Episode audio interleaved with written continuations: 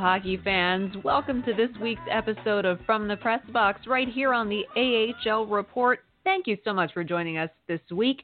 Uh, always happy to have you here. I'm your host, Amy Johnson, the lead correspondent here at the AHL Report, and I'm joined each and every week by my fantastic co host. Could not do the show without him, and he is our editor in chief and founder here at Rocket Sports Media, and that would be Mr. Rick Stephens. How are you today? I'm doing well, thanks. How are you? And a good Hi. afternoon to you. Thank you. Doing pretty well. The days are just flying by.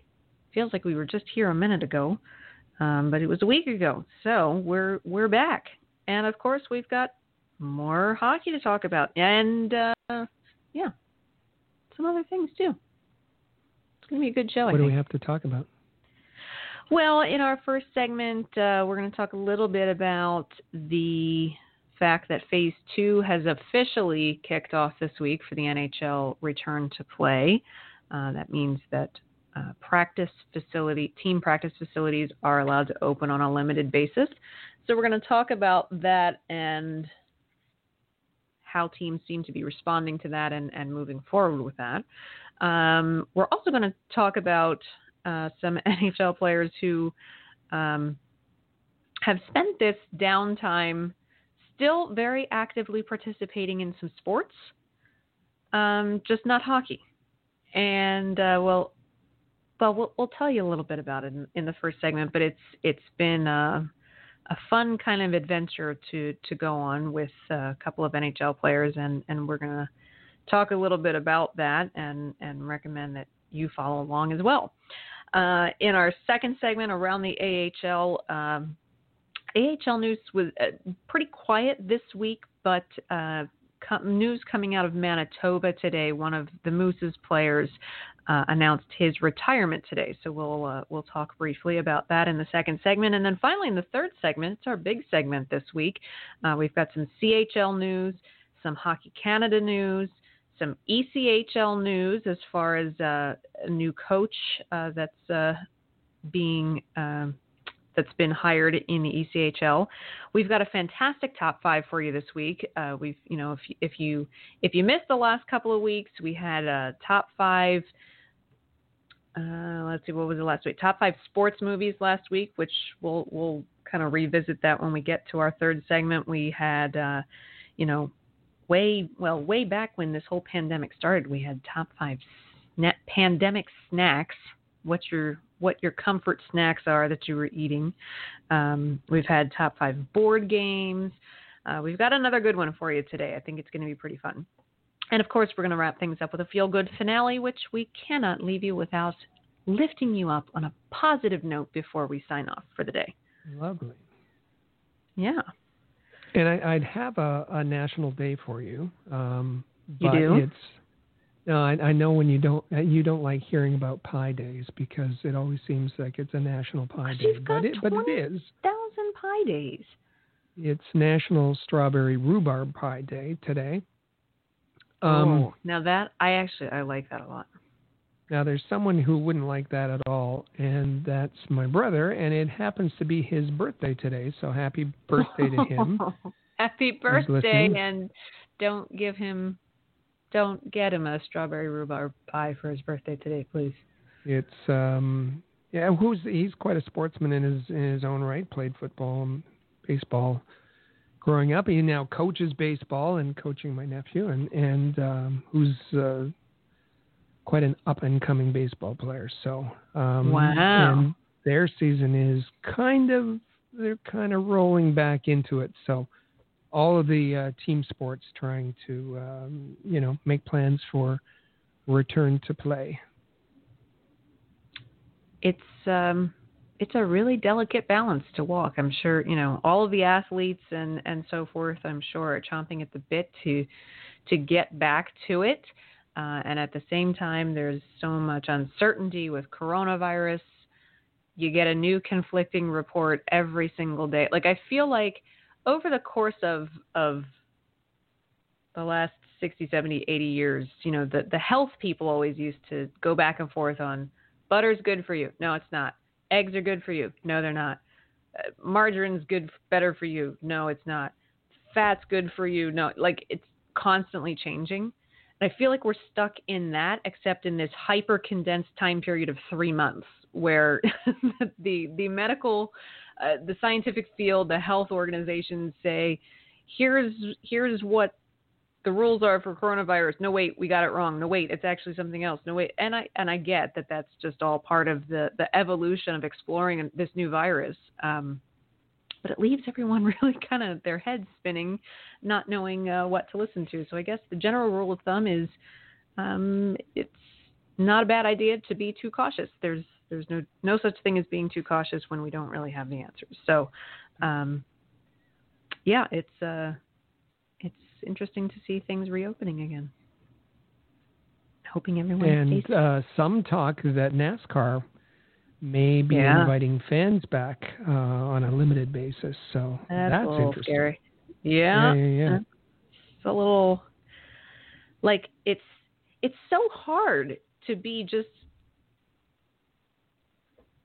a, person living in in the world today because of course you want to cheer for that and say yes okay we're getting some fans back at a certain sporting event.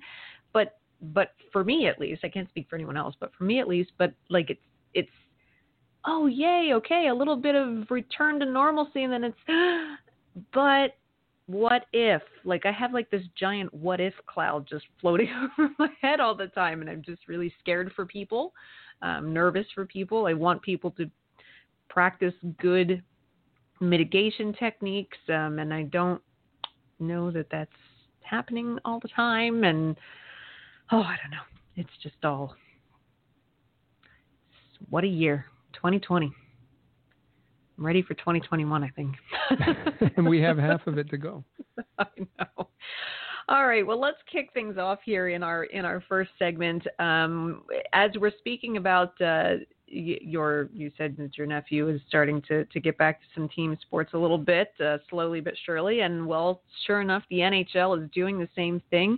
Phase two officially went into effect yesterday uh, June 8th, and that means that pra- teams' practice facilities are able to open on a limited scope. Uh, we talked about this a week or two ago. That you know there was a like a 39-page memo that went out to the teams outlining the rules and regulations on on all of the guidelines for allowing players to come back to do small squad practices and so forth. You know, only so many players allowed on the ice at the same time. No coaches allowed on the ice. The coaches can watch, but they have to watch from afar.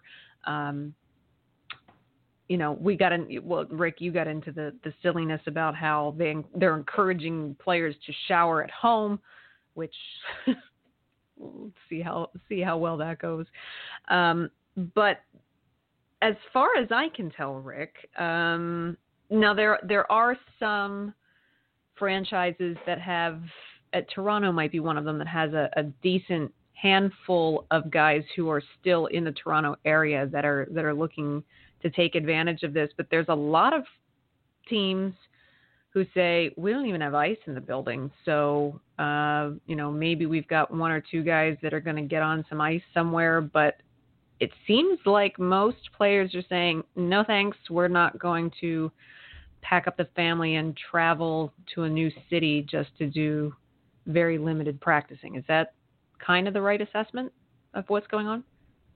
Yeah, I think that's that's fair enough. So this this voluntary return in phase two is um, kind of uneventful for for some teams. Uh, for some for many of the players, nothing changes. They continue to work out where they have been spending the last few months, and and that certainly applies to the Montreal Canadiens, who, uh, as we've been told, just have two players uh, in the Montreal area. And so, yeah, it'll take longer for uh, Brossard to open, and for them, um, uh, and for uh, the, the, ice is, is being put back in, and and uh, but for all the facilities to be up and running. Now, some place like Toronto is quite different. There's an awful lot of players in the Toronto area, not only from the, mm-hmm. the Leafs but from other teams as well. Right. Um, so I I, I watched uh, uh, John John Tavares uh, interviewed and, and he talked about you mentioned about the the, the twenty some odd pages of, regulations. He, he was saying that the um, the rules make make it quite uh, tight, uh, given that that only so many players can be in the building at the same time that they have to rotate them tr- through, and it doesn't give players much time. They're us- used to coming to the, the rink early and taking their time to stretch and, and get their equipment yeah. together and get themselves together and and uh, do a bit of a workout and then get on the ice and and he said that uh, he had about 40 minutes of a workout and 40 minutes ice time and the um, the the window was so so short that he realized that um, he's going to be taping all of his sticks at home before he gets to the rink because there wasn't time to tape his sticks uh, oh, today, oh, which all I thought right. was was kind of you know pretty uh, indicative of how things have changed and. And he said that um, you know, being on the ice, that they they were just working on the the very basics, uh, trying to get uh, their legs under them, working on skating and shooting and passing and stick handling and and and just start to rebuild the conditioning. Uh, much mm-hmm. of, of of that they've lost over the last few months. Absolutely. I mean, it's it's. I think that they all likely did the best that they could with what they had in their homes to stay uh, somewhat just in good physical shape to the best that you can when you're when you're stuck at home. But I think it's going to be a real eye opener when they all start skating uh, just how much they've lost over the past uh, three months or so. Um, you know, that's it's something that none of them have experienced. I mean, sure, there's plenty of them when the season's over. Maybe they take a couple of weeks off and go on vacation, maybe a month at the most, but never three months. Uh, so they're going to be starting from a from a physically from a place that they're not used to, and it's going to take them some time for their bodies to get uh, to get adjusted to it. Um, the Flyers are are kind of in a similar situation. I think there's only a, a few uh, Flyers who are, even though a lot of the Flyers do live in the same area that the um, practice facility is. I think a lot of them went home to where home home is, um, and so there's only a handful practicing for the Flyers as well. Of course, um, not every team is is really making public of who's uh, who's actually skating and who's not. Um, like who who showed up and who and who didn't. Um, you know, I've seen some things floating around that uh, some teams don't want um, any judgments being made about who decided to come and who didn't and that type of thing. So um, it'll be interesting to see how they traverse through this. Um, phase three isn't going to happen anytime soon, um, and that'll be, you know, it'll it'll be curious to see if things continue as very lightly like this, or as things go, do more and more players decide, okay, maybe I should maybe I should travel and go, and I don't know. It's um, as we mentioned at the top of the show, it's a it's a delicate balance, um, and and there's a lot of guys with little ones that they don't want to leave the wife and the family. Um, it's a tough it's a tough situation for them to be in. I, I don't envy the, them for that. That's for sure. Well, but a lot's going to happen in the next two weeks. An awful yeah. lot is going to happen. Uh, we're going to find out about the border, and that's a big thing. We we saw the the Calgary Flames announce that uh, they're working on plans to have their training camp in the states because of that that border issue. Yeah. Um, so that's going to be one of the things. The hub cities are going to be identified in the next couple of weeks, and I think the other thing that um, you know these negotiations have have gone um, fairly easy, but I think it's going to get much more difficult now because mm-hmm. this is the voluntary stage that we're in when it becomes right. mandatory and when there's when there has to be rules about uh, f- families and and um, about all the protocols with respect to testing and and um, and and all of that, I, I think it's going to get uh, even more difficult. And and the players are kind of signaling that they also want to bring in CBA kind of issues and and uh, so that they know what's going to happen with escrow next year and the salary cap and so on so that these things could uh, start to unravel, and and um, you know we don't know that we're going to have hockey for sure yet. We we've seen No. in other sports, uh, particularly the MLB, where where um, when push came to shove, there you know there doesn't seem to be a will to come back, and so far there's been a, a you know a goodwill back and forth between the players and and the um, and the NHL, but that might change uh, as we get to the difficult uh, period of negotiations. particularly when when you when you think about the fact that the the last player who was diagnosed as COVID positive was way back at the was it the end of March? Uh, the last Avalanche player that was diagnosed, and and so then Uh, the player was it was is well, that when there it was? There was the Pittsburgh Pittsburgh Penguins that- I- player who was diagnosed last week.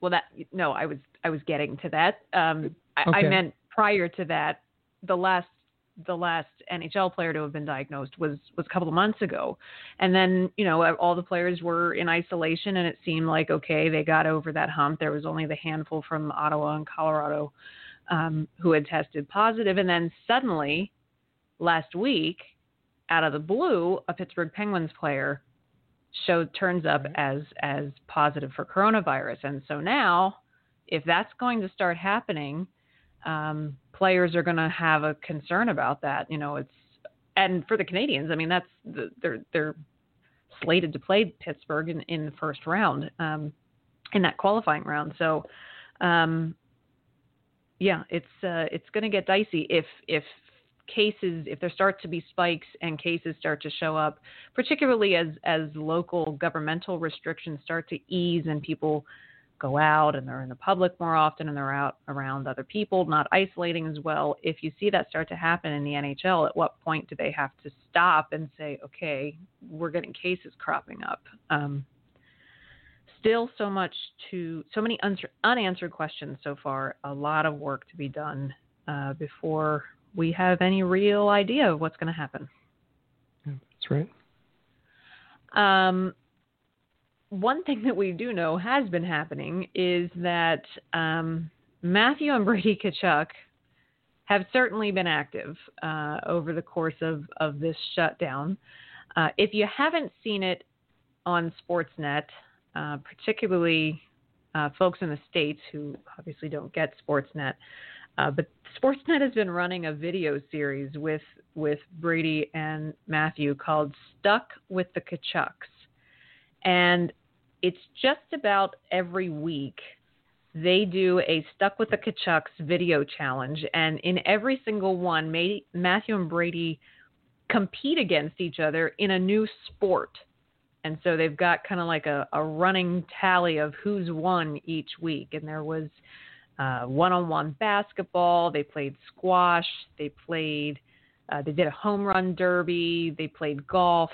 Uh, they, they've gradually been dragging their sister Taryn into it, and so Taryn's a, a very good field hockey player. So they had Taryn had them playing field hockey last week. Uh, Rick, it's been um, you actually introduced this to me because I didn't know anything about it. It has been absolutely entertaining to watch. The commentary from between the brothers, but also from Keith. Keith is brutal. It's just Oh yeah, he's with the I- boys, and it's hilarious. Keith is is was a, a very competitive player, um, and you can see how uh, his competitiveness has propelled the the uh, the two boys. Well, all three of them actually, but but especially uh, Matthew and and Brady, uh, and and has given them their their nasty personality um, that that they have on on the ice and uh, amongst each other. They're they're you know they're very competitive. Um, but uh, Keith's running commentary, and he's the one mostly who's filming, um, is just is just cutting. Um, you know, especially when they're competing in sports that they're not uh, familiar with. Um, Right. he's and um, uh, Keith and and um, and Sean, his wife Chantel, his his wife Chantel's from Winnipeg, and them in Plymouth, and and um, Mhm, and we did. there was a, a Winnipeg connection there, and and uh, and uh, uh, also Taryn was there, and and uh, so we got Yeah. to know the the family a little bit, and then seeing them, uh, all of them uh, participating in these videos, this series of, of videos called "Stuck with the Tkachuks" has been been uh, very enjoyable, and and uh, you know they've kept active and they've tried new things, and um, and the the videos have been um, been excellent. Very entertaining. Go to YouTube and just search for "Stuck with the Tkachuks. Sportsnet has them all on YouTube. You can see them there. Um, they've gone through I don't know at least five weeks, six weeks worth. So there's there's lots of them to watch. They're not very long. They're like 10, 15 minutes a piece. It's they're not very long, but they're they're very entertaining. And yes, you're right. There it was a, a few years ago when we were in uh, Plymouth, Michigan for the USA Hockey's um, summer showcase, the junior, the World Junior Summer Showcase. Uh, our press table just happened to be right behind the row of seats that the entire Tkachuk family, uh, Keith, uh, Chantel, Taryn, and and Matthew were all there to watch Brady because that was that was the year that Brady. Um, I think and that was Jack Hughes. Yes, Brady, Jack Hughes, um, yeah. and and so forth. So yeah, we had a we had a great time chit chatting with them throughout throughout the tournament that week. Uh, so highly recommend you check it out. Uh, and then, and who knows, they might inspire you to uh, to start some sports competitions with your own family as well. Um, after you watch some of the things that they do, um, and uh, all I have to say is Brady and Matthew ease up on mom a little bit. They're a little when she has to videotape. They can be they're very they're used to you know having good video coverage, so they're they're a little demanding sometimes, but uh, she keeps those boys in line.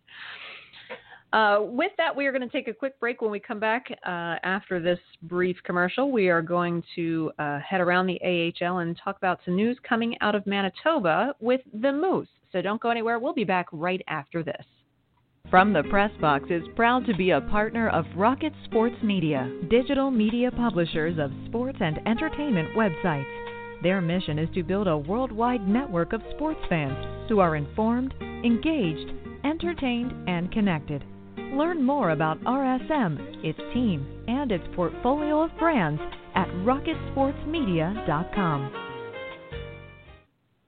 For all the latest news, interviews, analysis, and commentary about the Laval Rocket, Lehigh Valley Phantoms, and every other team in the American Hockey League, as well as information on prospects, junior hockey, and international hockey, head over to AHL.report, the home of the AHL Report. Follow along on Twitter at the AHL Report for live game updates, ringside photography, game recaps, and articles containing exclusive audio and video of your favorite players. That's the AHL Report, proud partner of Rocket Sports Media. AHL.report.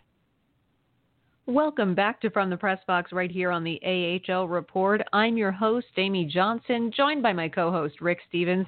And if you're not following us on Twitter already, be sure you head over there and search for at the AHL report. Hit that follow button. Make sure you're following along uh, to get all of the hockey related news that we put out throughout the week, as well as uh, links to this podcast and other great content from my colleagues uh, Chris G and Mike Rash- Rashel, uh, as as they've been putting out some great content, uh, great articles uh, and you don't want to miss.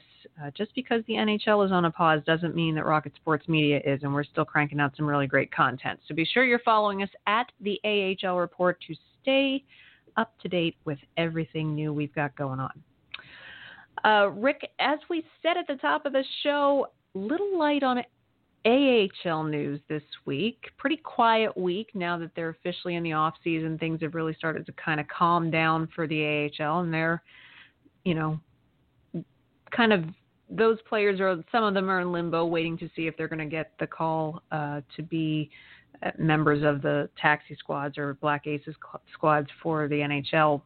Um, but there was uh, one thing that came out of Manitoba today, and that is the Manitoba Moose's captain uh, and defenseman Peter Stoykewych uh, announced his retirement today 27 years old. He is a Winnipeg native, uh, so pretty neat that he got to spend all five years um, that he played with with uh, in pro hockey were in um, with the Winnipeg Jets organization. Uh, of course, he played with the Manitoba Moose, but he also played in St. John's for the St. John's Ice Caps when the Ice Caps were in St. John's as the Winnipeg AHL affiliate. That was the the version of the St. John's Ice Caps before uh, the Habs went and became the St. John's Ice Caps. So, um, yeah, announced his retirement today. He only played a handful, I want to say 18 games or something like that this year. Uh, went out, went down with injury in Toronto against the Marlies in late November uh, with an undisclosed injury and never returned for the rest of the season. And, and so I'm, I'm, I'm guessing that that would probably be the reason that he is uh, retiring at such a young age. Unfortunately, you know, Rick, we've talked about this quite often. Um, you know, there was a Wilkes-Barre Scranton Penguins player just a few weeks ago that announced his retirement uh, at an early age because of, of a nasty concussion that he sustained uh, this year. Um, you never like to see uh, these players have to cut their have to make the decision to cut the career short uh, due to injury, but it seems that that's likely the case here with Peter Stoykewych. Yeah, indeed. Um, as you said, November 24th was injured, didn't play another game this uh, this past season. Uh, 261 games all told with the Moose, six games with the uh, Ice Caps, and that was those six games came at the end of uh, his season, his his last NCAA season. He left Colorado College and and uh, played those last six games with St. John's. Um, it, it's uh, to to to hear the quotes. Um, it's um, it, it it hurts. Um, yeah. He he says I've had upwards of probably double digit concussions. I had a wow. bunch diagnosed, but I'm sure that a few went undiagnosed as well. He said it got to the point where it started to affect my life outside of hockey. As soon as it started to bother me outside of hockey, I decided it was time to retire. Um, so this is uh, we've seen it with other players, young players, um, and uh, Connor Chris comes to mind, where um, mm-hmm. you know they they they think they're invincible and that they think that they you know they can recover from these hits, but uh, as they they they mount up, the the the effects are are are more wide ranging and felt beyond the um, you know their hockey career to their life, and and uh, he's you know at at a young age is is uh, going to be forced to leave the game that he loves. Now, the interesting thing about this young man is he will hold a place in history believe it or not. Now, you know, he he's played in the AHL for 267 of his profession his professional games, had 19 goals, 53 assists.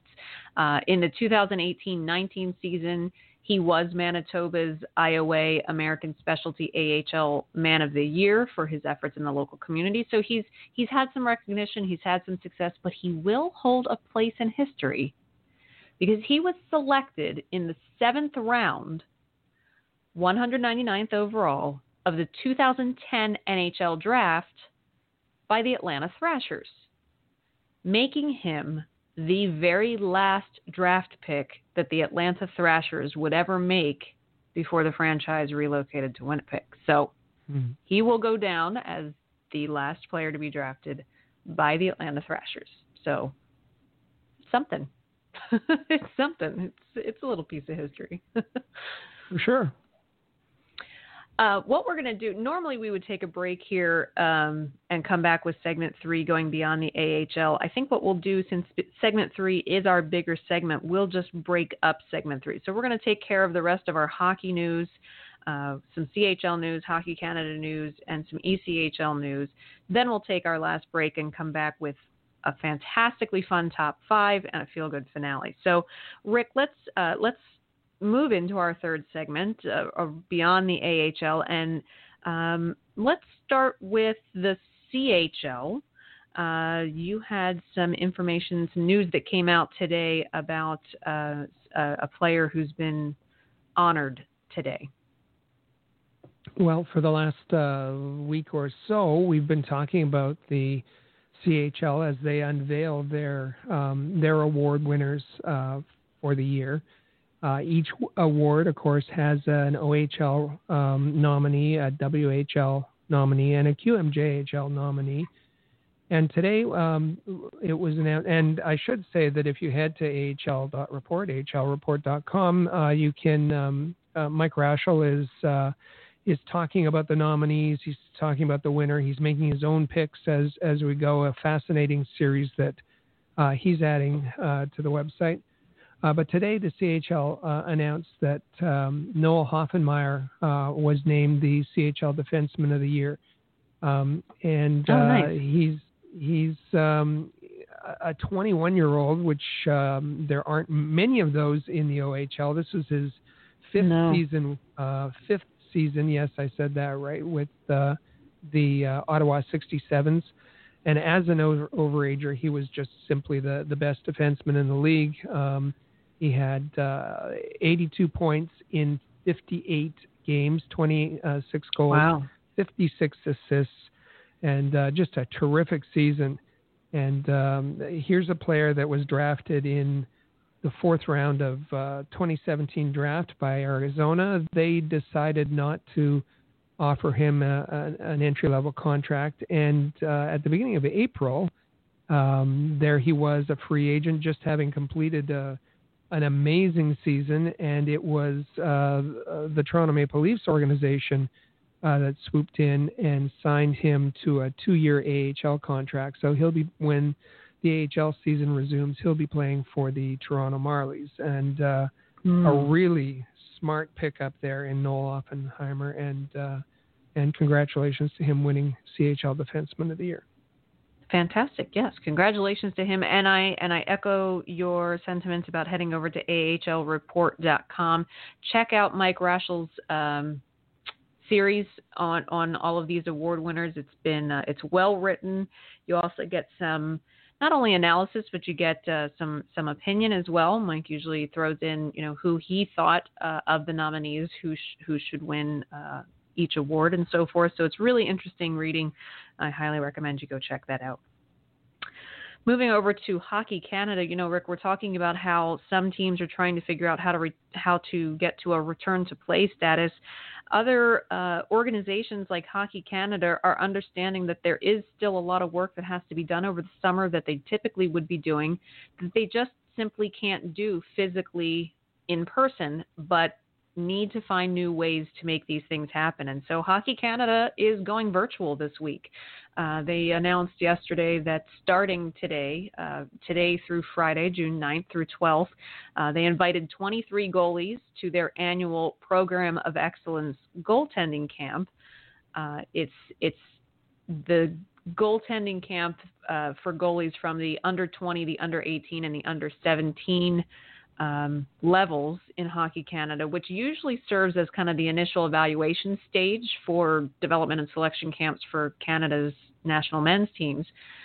But this year they're doing it all, they're, still holding it, but they're doing it as a virtual camp, uh, which is, which is, you know, I, I tip my hat to Hockey Canada. They're finding ways to still uh, do the outreach and do the work, but do it from a distance. And so, um, there's 11 instructors.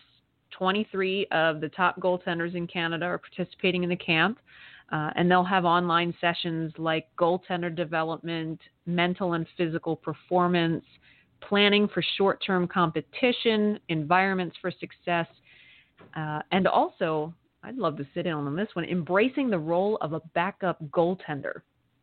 Interesting that that's, uh, that that's something that they're focusing an entire uh, session on. Uh, and I, I, I think that would be very interesting to, to listen to. Uh, so, Rick, it's, Marc it's Bergevin should uh, sit in on that session and find out what makes a good backup goaltender. He, you know, it'd probably be worthwhile. exactly, exactly. Um, but you know, I, I have to say, kudos to Hockey Canada. You know, it's one thing to have to cancel certain events, but in other ways, they're saying, well, there's some things that instead of canceling it, let's just find a different way to do it. Um, and and I think this is a great initiative. It should be it should be a lot of fun for all of the goaltenders to to participate in all this week. I think they'll probably learn a lot, um, and I I think it's a really I think it's a really forward thinking way of dealing with the current situation. And they put together uh, an impressive um, group of goaltending consultants, um, starting with Freddie Brathwaite um, from the OHL uh, Ottawa 67s. They have a number of of NHL goaltending con- consultants from the Penguins, from the Capitals, from the Oilers, from um, uh, also uh, uh, WHL teams for and, and mm-hmm. OHL teams for uh, the the U18s and the U17s. Uh, they've done a really good job uh, putting together uh, um, these these young goaltenders and matching them with some some talented consultants.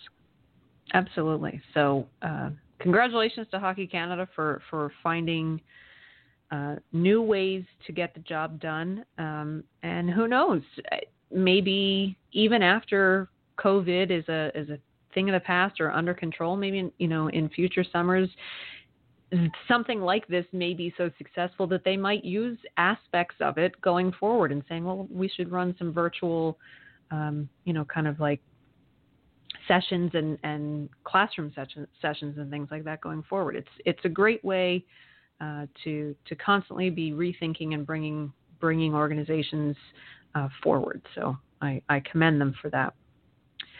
Uh, last but not least in this segment, uh, some ECHL news. The Wheeling Nailers, who are the ECHL affiliate of the Pittsburgh Penguins, have a new coach who they announced this week. And uh, he's not only the head coach, he'll also be the director of hockey operations because, as we know, in the ECHL, you never just have one job.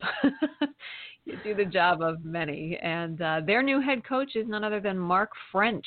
Um, and uh, Mark French, Rick, has had a, a pretty, pretty storied career. He's been a head coach for 14 of the last 15 seasons. He's been all over the place the AHL, the CHL, uh, the WHL, also over in Switzerland.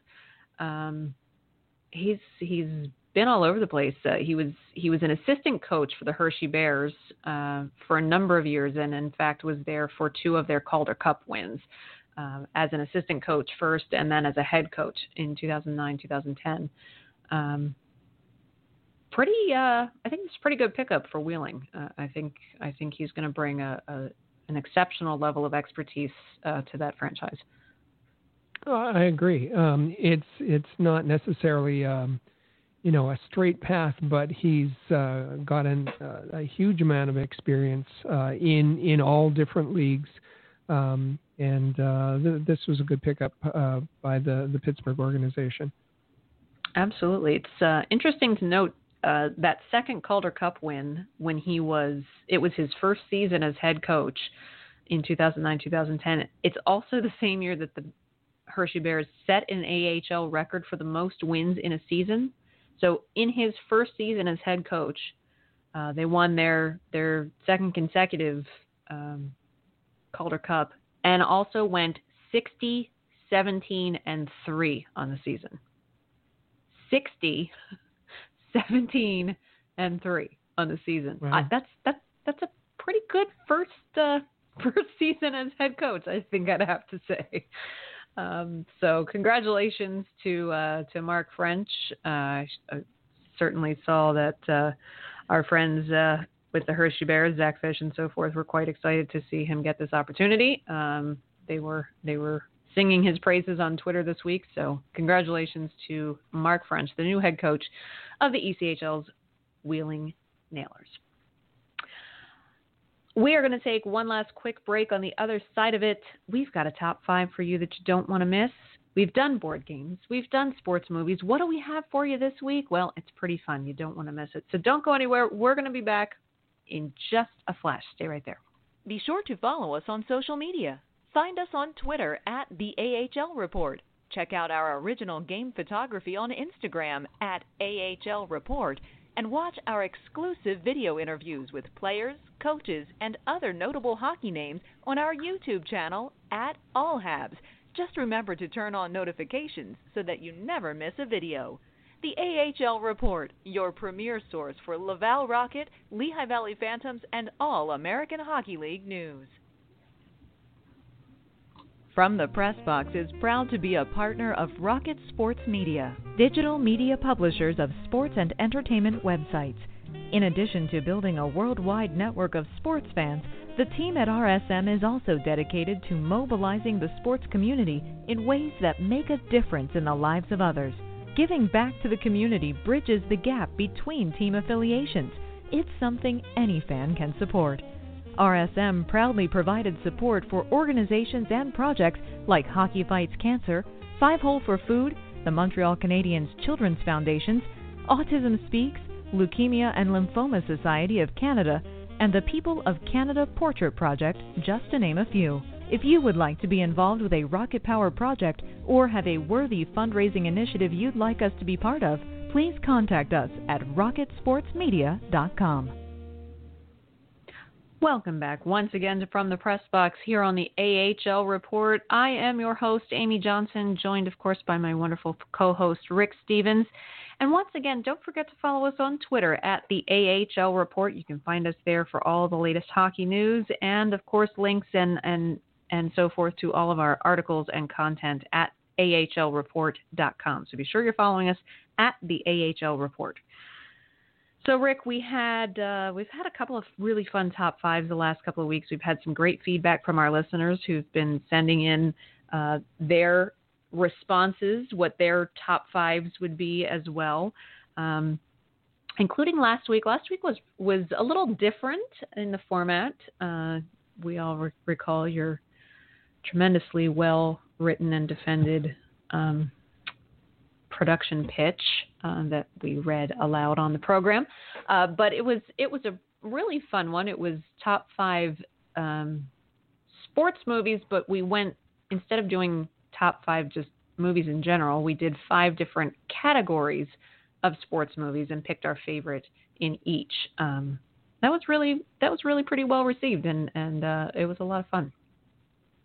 And and these are all uh, these top five lists have been uh, related to um, not not exclusively uh, around the pandemic, but things that you can do uh, during the pandemic. And people have been watching um, sports movies. Maybe they've been playing uh, board games, and uh, and it seemed to be pretty well received. And the nice thing about last week is that um, our lists were, were very different. So um, mm-hmm. now now I've got movies of uh, that were off my list uh, that I want to watch again. But there was also movies off of your list um, oh. that uh, I wrote down. And um, in fact, I've already started that. Uh, you, wow. you had mentioned I don't I don't remember where it was in your in your um, in your lineup, but uh, Friday Night Lights was a movie I hadn't seen.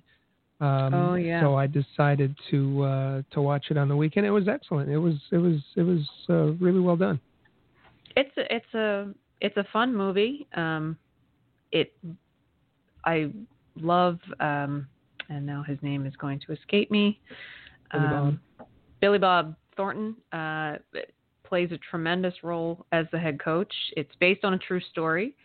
Um, has a has a good ending.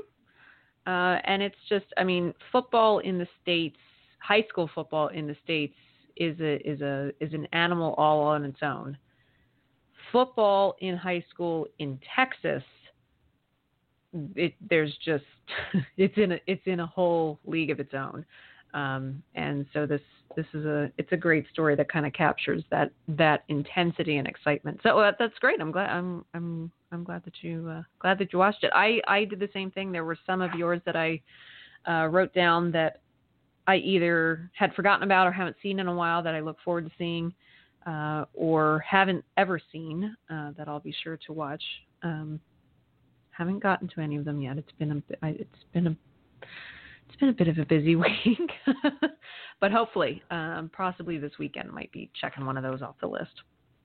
But we also heard from uh, Mike, our, our newest contributor, and um, he recommended uh, two that weren't on either of our lists. Um, really? And just thought we'd pa- I'd pass it along. Uh, one is uh, Coach Carter, and the other okay. called Glory Road, um, which I, I have heard of them, but I I don't know if um, if I, I, might I might have seen them, but it I, it would be worth uh, another look. Now he said that um, uh, they're both basketball movies, and he's not a big basketball fan, but uh, he was really inspired by the uh, the coaching aspect of him, and actually Okay. it it it it uh, prompted him to start coaching, start coaching soccer. Um, uh, but but it was um, yeah the, the movies were um, I think it was Coach Carter the the, the movie that uh, that really inspired him. So um, yeah, we're we're glad to hear from from um, our own uh, crew that is is listening to the podcast, and we're we're always happy to hear from all of our listeners uh, when we put together these uh, top five lists. Absolutely, and I yeah, I'm not sure that I've seen uh, the one that Glory Road. I don't know that I've seen that. Coach Carter, I've definitely seen, and I can understand why he why he get, drew inspiration from that movie. It's a it's a pretty powerful powerful story uh, and a, and a good one. I haven't seen it in a very long time, but but I definitely can understand why he included that on his must see list. But today we're going to take you back. We're going to take you back in time to when you were a kid. Because, I mean, it's summertime out now, believe it or not. Even though we're in the middle of a pandemic, the weather doesn't change. Mother Nature still does her thing. So it's summertime, and kids are out playing, uh, particularly since can't really go anywhere else. Uh, you're seeing kids outside playing a lot. Um, and because they're home all the time. And so this was uh, I, I have to give credit where credit is due. This this concept came from Rick again this week, and we're going to explore this week. We're going to go outside and we're going to explore our top five favorite neighborhood games you used to play as a kid. So we're we're not talking about organized sports or anything like that. Just when you were a kid and you'd go outside, play with your friends for the afternoon. What were the top five things that you liked to play? You know, was it tag? Was it? I'm not going to list too many because they might be on our lists. But uh, you know, what kinds of things, whether it was in the backyard or out on the street or at the park or whatever, what kinds of games were your favorite to play as a kid? And I would bet that as adults, you'd probably still pretty good time playing them. So. Well, and, and that's what uh, kind of inspired me here was, and it came from the Tkachuks, as you said. Their their family, they were they were they've been playing uh, family games, whether it's been um, golf or b- basketball or field hockey or whatever. But um, one of the the videos was on a, a game that I had never seen before, and it's called uh, Can Jam, um, and it's basically a disc throwing game, a frisbee like game where um, you have to knock it into the can. And I, I, it looks like a game uh, that they had played when they were young and kids, and, and but that they've continued to play um, Yeah. as uh, as adults. That's a it's a fun, and that's that might be a, a separate topic that we get to. Separate top five is you know as adults like when you have a barbecue or a you know go camping or what are what are the what are the yard games that you like to play? In fact, I think we're just going to say it. Like we'll we'll we'll mark that down for a future that that'll be a top five, and Can Jam might be in there because you know it's pretty fun when you get a bunch of people together for a barbecue or or just to hang out by the pool or or if you're going camping or anything like that um picnics and so forth got to have some good outdoor games to play. So we'll we'll ta- we'll touch on those in an upcoming episode. But right now we're going to count down uh, our top five respective favorite neighborhood games to play as a kid. I'm going to let you go first with your number five. And no, and Well- don't forget, we want to hear. What, sorry, I didn't mean to interrupt, but let me just, go and I'll repeat this again at the end. Don't forget, we want to hear yours as well. So be sure to tweet us at the AHL Report and tell us which games were your favorite when you were a kid. Because I would bet that some people are gonna, uh, plenty of people are gonna have some different, uh, different answers depending on where you grew up, what era you grew up in. Um, how many kids you had to play with as neighborhood friends. I also there's there's a lot of different variables with this one, so it'll be really interesting to see what everyone has to say. Well, as you said, much much of this uh, can depend on where you grew up, and I grew up in a small town in northwestern Ontario, and um, we didn't have a lot. It was cold a lot of the time, and nine months of the year, and we had we had summer three months of the year, and nine, months was winter. So um, a rusty can and a stick was basically all we had to play with, and and um, um, we used one of those cans, and actually I remember it was an Allen's apple juice can.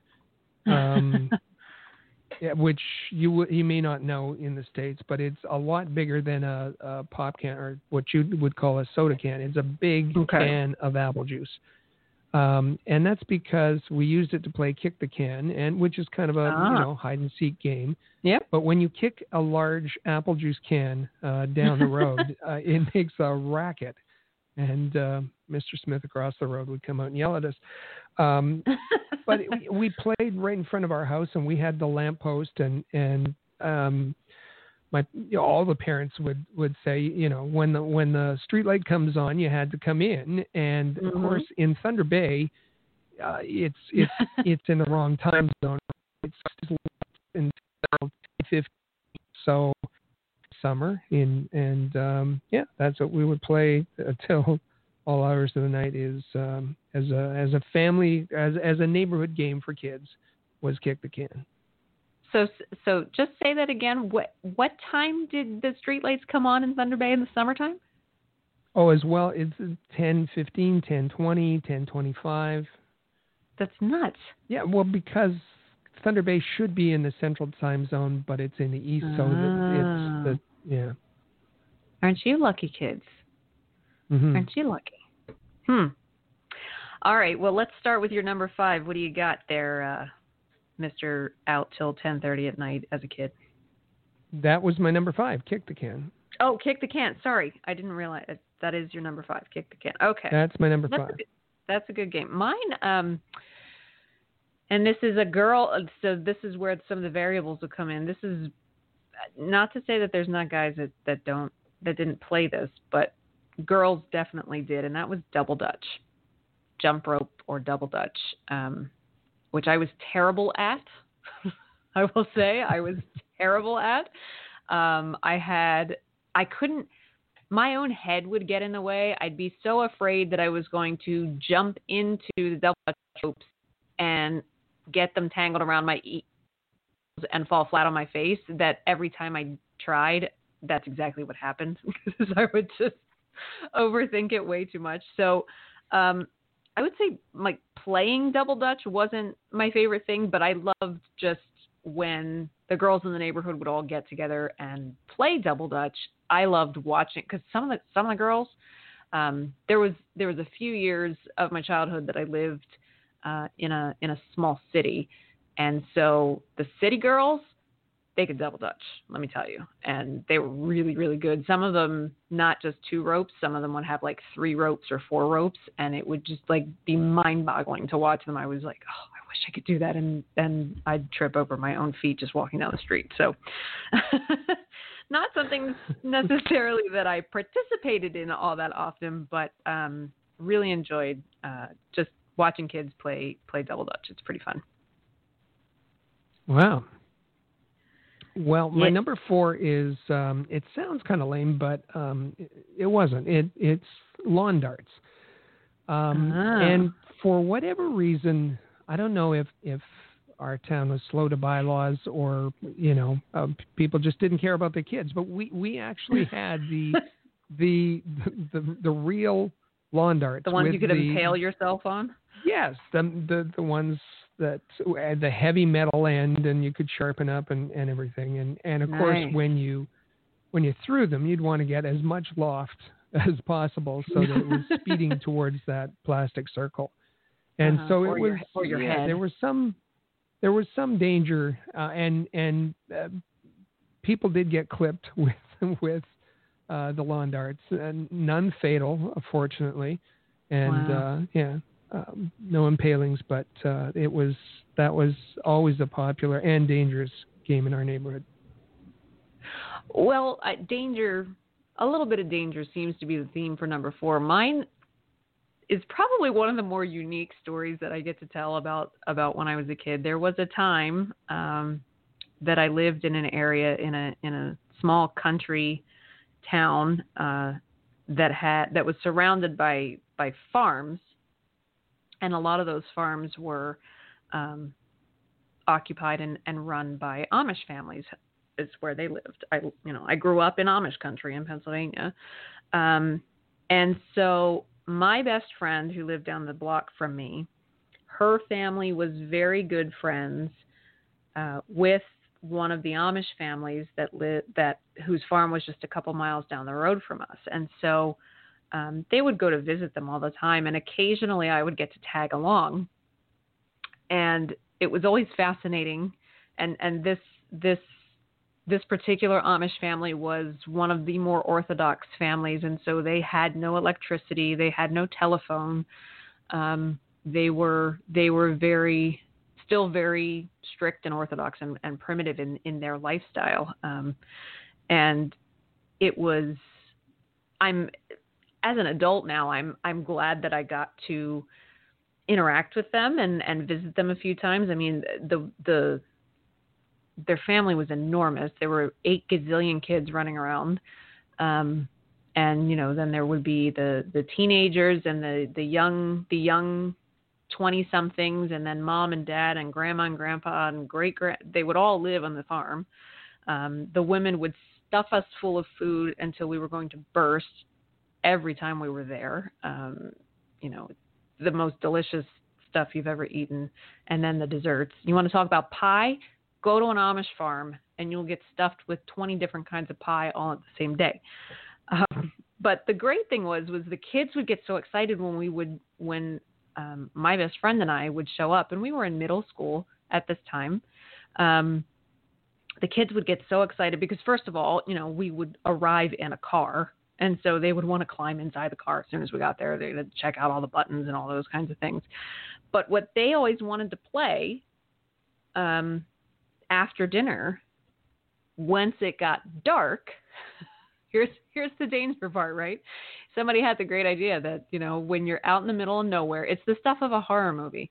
When you're out in the middle of nowhere, in the middle of a farm that does not have electricity, and you wait till after dark, and all of the kids get together and they play tag at night with flashlights in the cornfield. Oh, no. So flashlight tag is a thing. I'm sure plenty of people have played flashlight tag as kids. I'm going to take you, I'm going to see that, and I'm going to raise you flashlight tag in a cornfield when you're a kid.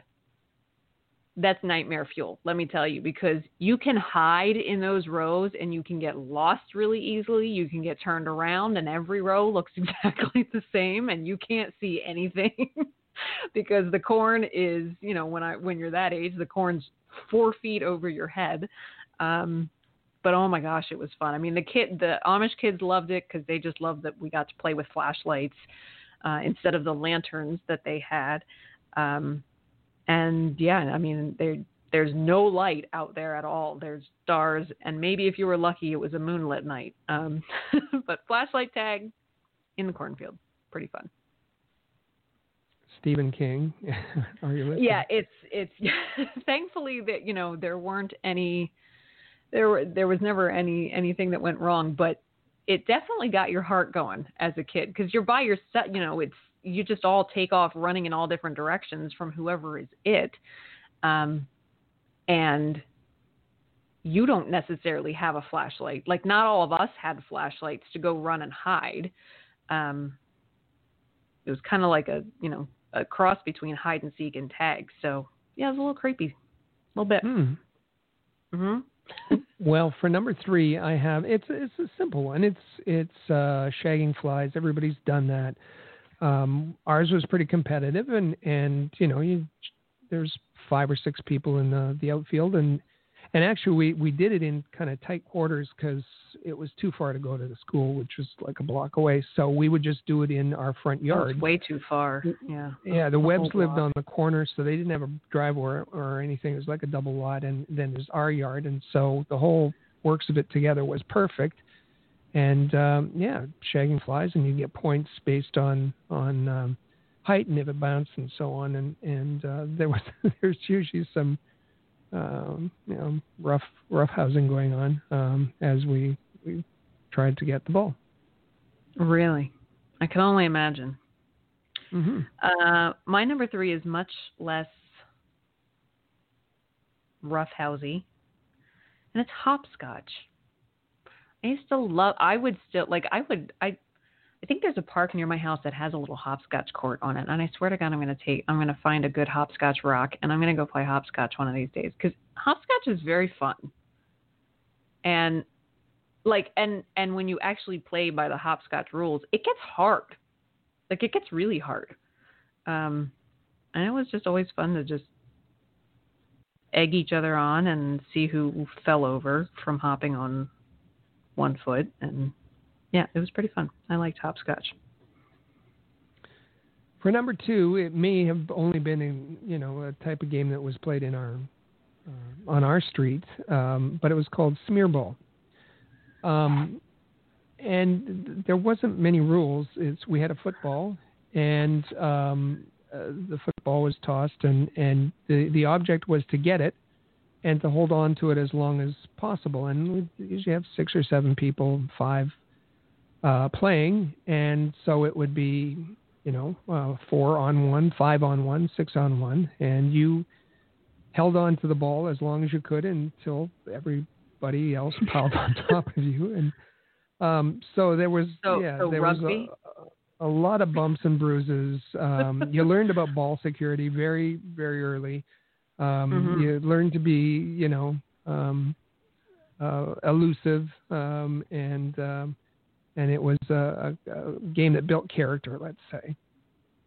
uh yeah i would believe so Mhm. Now, my number two, my number two, um, I wouldn't call it an organized team sport, otherwise it wouldn't be qualified. But, but I used to go over to my friend's house and we would play badminton all the time in her backyard. Um, and I, I, badminton's fun because you can really wail on those things. Um, and usually it would end up uh, in you know a couple houses over in, in the backyard of someone else. I think we spent more time going and chasing chasing down equipment than uh, than actually playing. But I think that's pretty fun. It was a fun game as a kid. I liked it. Although I was um, I was picked on quite a bit when I was even through high school uh, for being short. And then suddenly in in university i sprouted three or four inches in in university. But up until then particularly in middle school and elementary school i was i was on the shorter side. So badminton wasn't always fun. Because it's hard for little people to try to get things over the net but gave it my best shot i still had fun and then i grew damn it then i grew show all of you. Well, number one, and if you're in Canada and if you're, you know, of a certain generation, this should be your answer. It, there is only one answer, and it has to be road hockey. And um, this is not going to the community center and the rink and, and um, having teams or anything. This is just in front of the house. The lived in Thunder Bay. There was always tons of snow. The roads were always covered in snow um, and didn't bother with nets or anything. It was just you know you you you would get uh, hard pieces of snow as your as your goal posts. Um, cars would come through car and you'd yell car and the whole deal. It was it was uh, we spent more time doing that and uh, than than than anything else. And um, and because the you know, uh, it gets dark so much earlier um, that we were allowed to be um, out uh, after dark, and and that was we'd play for, right when uh, we got home from school. We'd come in for dinner and go back and play again, and it was nice to have that that uh, street light uh, right at the end of the the driveway, so we could uh, have our games lit. And uh, Very road nice. hockey is yeah, road hockey was just a lot of fun. Here in the states, growing up, we didn't. I didn't see a lot of that. Um, some of the boys in our neighborhood would play ball hockey at the park sometimes, um, like on a on one of the courts. But it's definitely more of a Canadian staple. I I I like it when I see more kids here in the states playing. I think it's good. And those orange um, um, road hockey balls or road hockey pucks, they hurt. They hurt. They get, when, when they get frozen, they hurt. Ouch. They hurt. Well, my my number one is one that we used to play when I was a kid, and then it also was one that um, me and all of my friends uh, at university ended up playing a lot too. It was super fun, um, and that was called Manhunt. Not everybody knows. Not talking about Man- teenage games here. No, we're not. Nope. We played Manhunt when I was a kid, um, but but like I said, we we also played when I was in university. When I when we were in university, again, we used to play at night when it was really hard to find people uh, in the dark. Um, but it's just like it's it's like this great combination of sort of like kick the can and tag and hide and seek. Um, for those who don't know Manhunt, you usually have teams of six, so you need a lot of people to play. Um, you usually have teams of six, uh, and three people from each team go and hide. The other three stay. They count to 100 or whatever at whatever home base is. And then those teams of three go on a hunt for the opposing team's three hiders. And when they find them, and they ta- if they find them and they tag them, because if they find you and you run away, then you're still you're still okay. But if they find you and they tag you, then you become a hunter.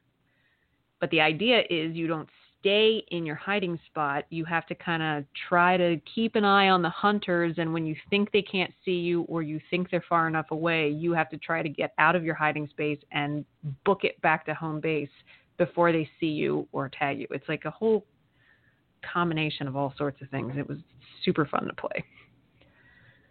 Oh. Super. That was when being the short one came in handy because I could hide into really tiny little spaces when I was little Mm. because I was littler than everybody. It's good stuff. Good stuff. Well, that's what I think this is the first time in the history of us doing top five that you and I did not concur. You you and I did not overlap overlap answers At on all. anything. We have five completely independently different answers. That's that I think that is a that's a new record. Huh. First time ever. I mean, I was I was sure that you were going to say that Double Dutch was one of your favorites. Yeah. Yeah. Yeah. Yeah. well, we want to hear from you though. What were your favorite games, neighborhood games to play as a kid? Because there's a lot of them out there that we didn't list on here um, between the two of us.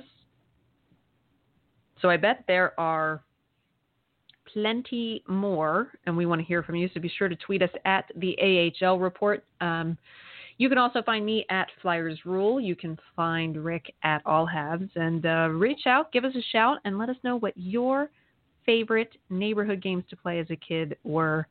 Um, and who knows, maybe in the midst of this staying at home, you might want to resurrect one for your own kids, or heck, for you and your own friends. You never know.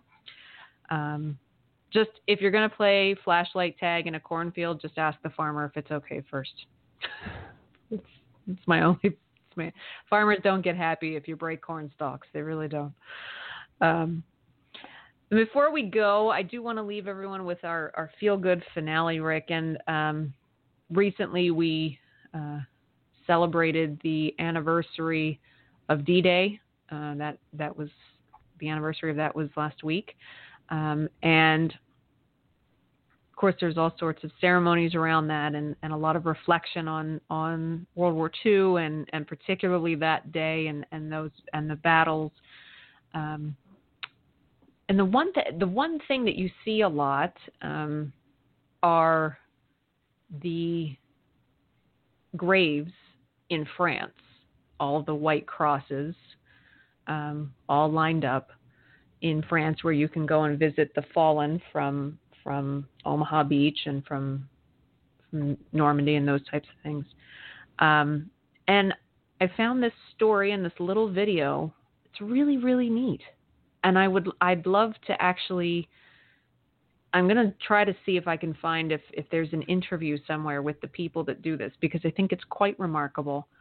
Um, if you can picture in your mind all of those white crosses that they have over there in France, they're they're these just beautiful white marble crosses, um, and every soldier's name is etched into the marble. And but if you can picture that in your mind, you have to get up pretty close to them to to read them because you know the etching into the marble it's it's white. It's it's not like you can read them from from a distance. Well there is a group of just regular citizens and families and so forth that every year they go and they collect sand from Omaha Beach and they take it to the graveyard and there's a video of it. I'll have to I'll have to retweet it so that people can see it because it's incredible. They take the sand that they've collected from Omaha Beach and they they go around to each of the crosses and they they rub handfuls of the sand across the engraved names and the sand from Omaha Beach fills in the engraving so that suddenly the names and their their their station and and their date of death and so forth is suddenly really easy to see because that dark sand has filled in the gaps. And and it'll wash away in the next rain. Um, but it's it's really incredible. Um, fills in the letters on the tombstones of the fallen so that you can read them and honor them uh, more easily. I thought it was quite an incredible thing to do. Wow. That is. And quite symbolic. Um, that's that's when you stop and think about that, taking actual sand from Omaha Beach and, and filling it in on, on the tombstones of these soldiers, that's that's a pretty powerful uh, piece of symbolism, and uh, just reminds us all to take a moment to thank all of all of our um, soldiers who have given the ultimate sacrifice over the course of world history and, and American history and, and Canadian history to uh, give us what we have today. That's my feel good finale for today. Yeah. Mm-hmm. Cool. So, Rick, uh, we believe it or not, we've reached the end of another show. We'll have more great content for you next week. If people, however, perhaps they uh, didn't catch last week's show, they want to hear about that top five or some of the hockey news that we talked about last week, or perhaps they missed this past Saturday's uh, Canadiens Connection podcast with you and Joseph Whalen. How can people go about finding all of our podcasts here at Rocket Sports Media and uh, listen to some of our archived episodes? First stop should always be uh, our website, ahl.report or ahlreport.com. There you can find, in addition to the podcast, you can find uh, some some um, find written content uh, from Mike or Chris or, or others. Um, or for, uh, as you said, the Canadiens Connection podcast, you can go to allhabs.net. Allhabs.net. Again, uh, you'll find some written content to complement that. But if you're on the go and um, um, you've got your favorite podcast app running, whether it's Apple Podcasts or Overcast, Stitcher, TuneIn, Spotify, Google Play, uh, just search for Rocket Sports Radio. Rocket Sports Radio. Subscribe to that, and you'll get uh, every episode um, uh, of uh, Canadiens Connection as well as this one from the press box. Fantastic. Be sure you do that. You don't want to miss an episode uh, because we've got jam packed content each and every week, and we are guaranteed to have it again next week. So be sure you come back and visit us next week for another great episode of From the Press Box right here on the AHL Report. Rick, have a wonderful, wonderful week. I'm sure you'll get into some pie somewhere along the way. Find an excuse for some pie. Um. But absolutely. But thank you for being here and thank you for listening. Be sure you come back again next week. Tell your friends, tell your family, get them to listen as well. It's a great way to get some hockey news during this NHL pause and the off season for the AHL. Thanks so much for listening. We'll see you back here again next week.